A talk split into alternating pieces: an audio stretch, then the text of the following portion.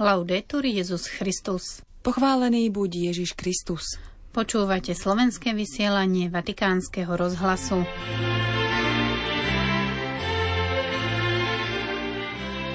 Skutočná láska nevlastní, ale sa daruje, povedal svätý Otec v katechéze. Pápež apeloval po útokoch na Erbil v irackom Kurdistane.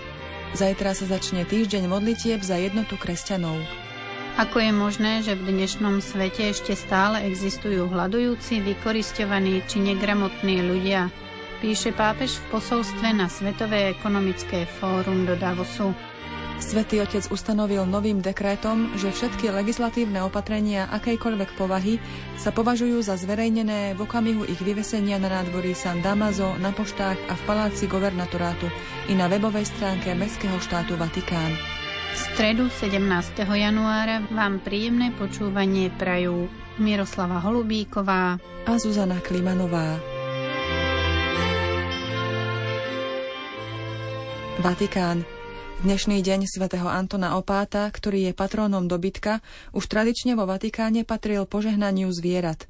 V bezprostrednej blízkosti námestia svätého Petra stáli stánky Združenia talianských chovateľov, ktorí sem priviezli exempláre kráv, bivolov, bíkov, oviec, kôz, koňov, oslov, zajacov i hydiny.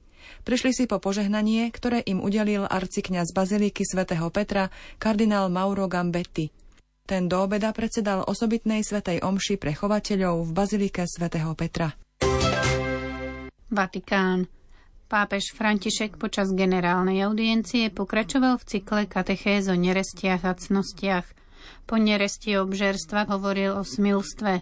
Táto neresť, ktorá ticho číha pri dverách srdca, je podobne ako obžerstvo istým druhom nenásytnosti.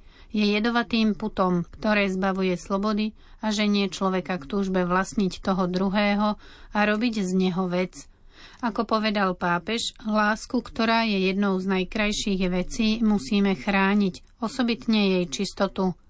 V závere generálnej audiencie v aule Pavla VI. pútnikov i svätého Otca rozveselili cirkusoví akrobati, medzi ktorými boli aj deti. Na znak solidarity niesli v rukách ukrajinské zástavy. Pápež František pripomenul začiatok týždňa modlitieb za jednotu kresťanov, ktorý každoročne trvá od 18. do 25. januára. Svetý otec uviedol. Zajtra sa začína týždeň modlitieb za jednotu kresťanov, ktorého tohtoročnou témou je Miluj pána svojho Boha a miluj blížneho ako seba samého. Pozývam vás k modlitbe, aby kresťania dosiahli plné spoločenstvo a vydávali jednomyselné svedectvo lásky voči všetkým, zvlášť voči tým najkrehkejším. Pápež tiež vyjadril svoju blízkosť obetiam vojenského zásahu v Iraku a vyzval k mierovému dialógu. Esprimo la mia vicinanza Vyjadrujem svoju sústrasť a solidaritu s obeťami civilistami raketového útoku, ktorý zasiahol mestskú časť Erbilu, hlavného mesta autonómnej oblasti Iracký Kurdistan. Dobré vzťahy medzi susedmi sa nebudujú takýmito činmi, ale dialógom a spoluprácou. Žiadam všetkých, aby sa vyhli akýmkoľvek krokom, ktoré zvyšujú napätie na Blízkom východe a ďalšie vojnové scenáre. Na záver generálnej audiencie svätý Otec zopakoval výzvy k modlitbe za obete vojnových konfliktov aj v ďalších krajinách sveta. E Nezabúdajme na krajiny, ktoré sú vo vojne. Nezabúdajme na Ukrajinu, na Palestínu, Izrael.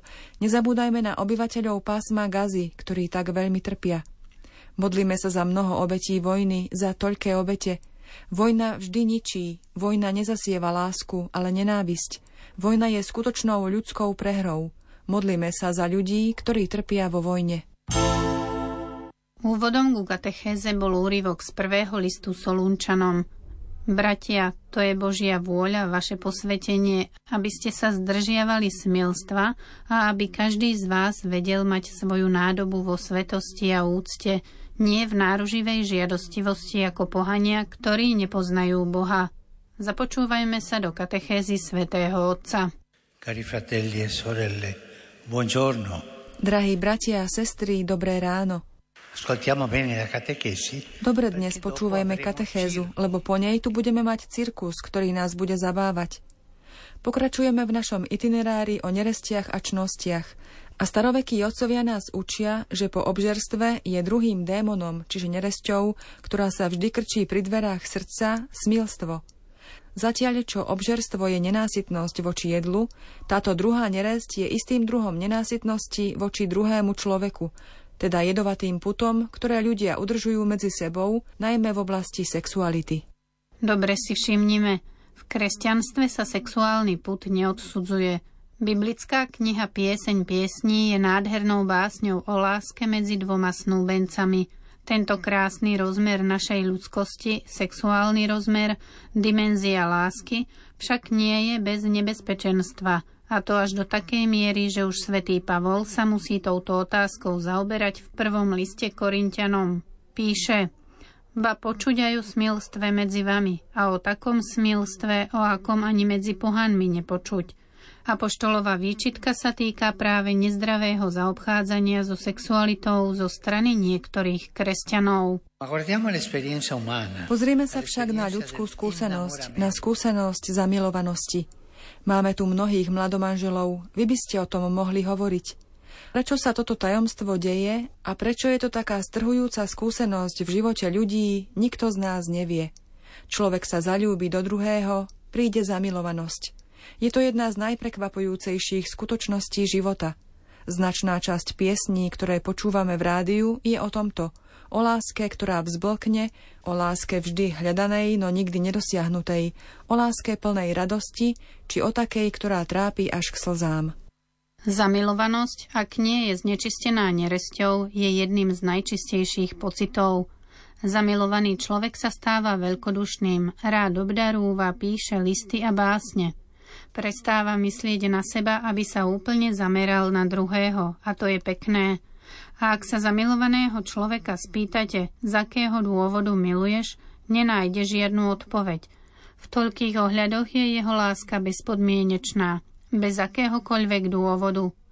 Táto silná láska je aj trochu naivná. Milujúci v skutočnosti nepozná tvár toho druhého, má sklon si ho idealizovať, je pripravený dávať sľuby, ktorých váhu hneď nechápe. Táto akoby záhrada, kde sa množia úžasné veci, však nie je v bezpečí pred zlom. Poškvrňuje ju démon smilstva a táto nerest je obzvlášť odporná, a to pri najmenšom z dvoch dôvodov. Poprvé preto, že ničí vzťahy medzi ľuďmi. Na zdokumentovanie takejto skutočnosti žiaľ stačia každodenné správy.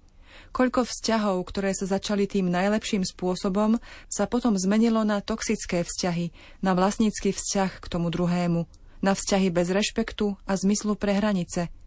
Sú to lásky, v ktorých chýbala čistota – čnosť, ktorú si netreba zamieňať so sexuálnou zdržanlivosťou. Čistota je viac než sexuálna zdržanlivosť. Skôr ju treba spájať s vôľou nikdy nevlastniť toho druhého. Milovať znamená rešpektovať druhého, hľadať jeho šťastie, rozvíjať empatiu voči jeho pocitom, disponovať poznaním tela, psychológie a duše, ktoré nie sú naše vlastné a ktoré treba kontemplovať pre krásu, ktorú nesú. Toto je milovať a láska je krásna. Na druhej strane smilstvo si z toho všetkého robí posmech. Smilstvo drancuje, okráda, konzumuje v zhone. Nechce počúvať druhého, ale len svoju potrebu a svoje potešenie. Smilstvo považuje každé dvorenie za nudné. Nehľadá tú syntézu medzi rozumom, pudom a citom, ktorá by nám pomohla viesť život múdro. Smilník vyhľadáva jedine skratky, Nechápe, že cestu k láske treba prejsť pomaly a táto trpezlivosť, ktorá zďaleka nie je synonymom nudy, vytvára šťastné, láskyplné vzťahy. Existuje však aj druhý dôvod, prečo je smilstvo nebezpečnou neresťou. Medzi všetkými ľudskými pôžitkami má sexualita mocný hlas. Zapája všetky zmysly, prebýva ako v tele, tak aj v psychike.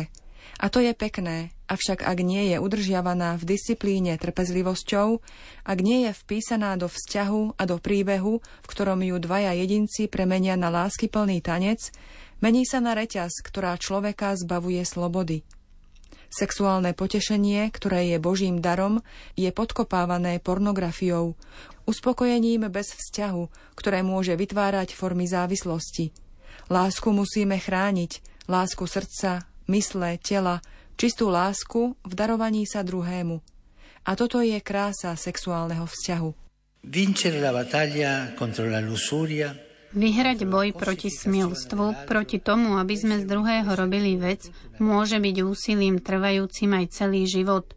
Avšak odmena za tento boj je absolútne tou najdôležitejšou, pretože ide o zachovanie tej krásy, ktorú Boh vpísal do svojho stvorenia, keď si predstavovala lásku medzi mužom a ženou, ktorá nie je na využívanie jeden druhého, ale preto, aby sa vzájomne milovali. Ide o zachovanie tej krásy, vďaka ktorej veríme, že budovať spoločný príbeh je lepšie ako loviť dobrodružstvá. Aj dnes existuje mnoho kasanovov. Pestovať nehu je lepšie ako skloniť sa pred démonom vlastnenia. Skutočná láska nevlastní, ale sa daruje. Slúžiť je lepšie ako dobývať. Pretože ak nie je lásky, život je smutný, je smutnou samotou. E triste solitudine. Grazie. Toľko katechéza svätého Otca. Vatikán, Švajčiarsko. Pápež František napísal posolstvo pre Svetové ekonomické fórum, ktoré sa koná od 15. do 19. januára vo švajčiarskom Davose. Ako pápež uviedol, v tomto roku sa stretnutie koná vo veľmi znepokojujúcej atmosfére medzinárodnej nestability. Preto dúfa, že sa v ich diskusiách zohľadní naliehavá potreba podporovať sociálnu súdržnosť, bratstvo a zmierenie medzi komunitami a štátmi. Pápežovo posolstvo na stretnutí prečítal kancelár pápežských akademických vied kardinál Peter Turkson. Na 54. Svetovom ekonomickom fóre sa zúčastňuje približne 3000 zástupcov zo sveta politiky a podnikania, ale aj predstavitelia vlád a vyslanci medzinárodných organizácií zo 120 krajín. Pápež v posolstve adresovanom zakladateľovi a výkonnému prezidentovi fóra Klausovi Švabovi okrem iného píše Pokoj, po ktorom túžia národy nášho sveta, si vyžaduje viac než len odloženie nástrojov vojny – Vyžaduje si riešenie nespravodlivosti, ktorá je základnou príčinou konfliktov.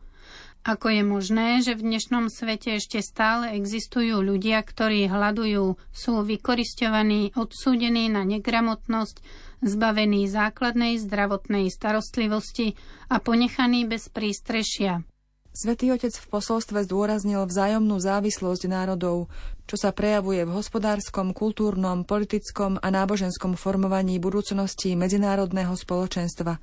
Podľa pápeža je nevyhnutné, aby sa štáty a podniky zjednotili pri presadzovaní perspektívnych a eticky správnych modelov globalizácie.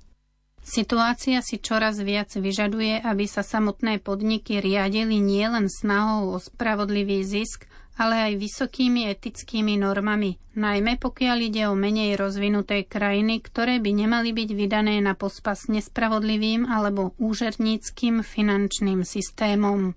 Upozornil pápež v posolstve s dodaním, že skutočný rozvoj musí byť celosvetový, spoločný pre všetky národy. Inak sa zhorší aj v oblastiach, ktoré sa doteraz vyznačovali trvalým pokrokom. Petrov nástupca tiež zdôraznil dôležitosť kontroly zavedených medzinárodných opatrení a zabezpečenie rovnosti, ktorá je základom práva všetkých zúčastniť sa na procese plného rozvoja s náležitým rešpektovaním legitímnych rozdielov. Napokon pápež v posolstve vyzval účastníkov fóra uvedomiť si morálnu zodpovednosť každého z nás v čelení chudobe, pri dosahovaní integrálneho rozvoja a pri hľadaní mierového spolužitia medzi národmi. Každá generácia, uzatvára pápež, musí z bojov a úspechov predchádzajúcich generácií urobiť svoje vlastné a viesť ich k ešte vyšším cieľom. Dobro, ako aj láska, spravodlivosť a solidarita sa nedajú dosiahnuť raz a navždy. Treba ich dobývať každý deň. Milí poslucháči, do počutia zajtra. Laudetur Jezus Christus.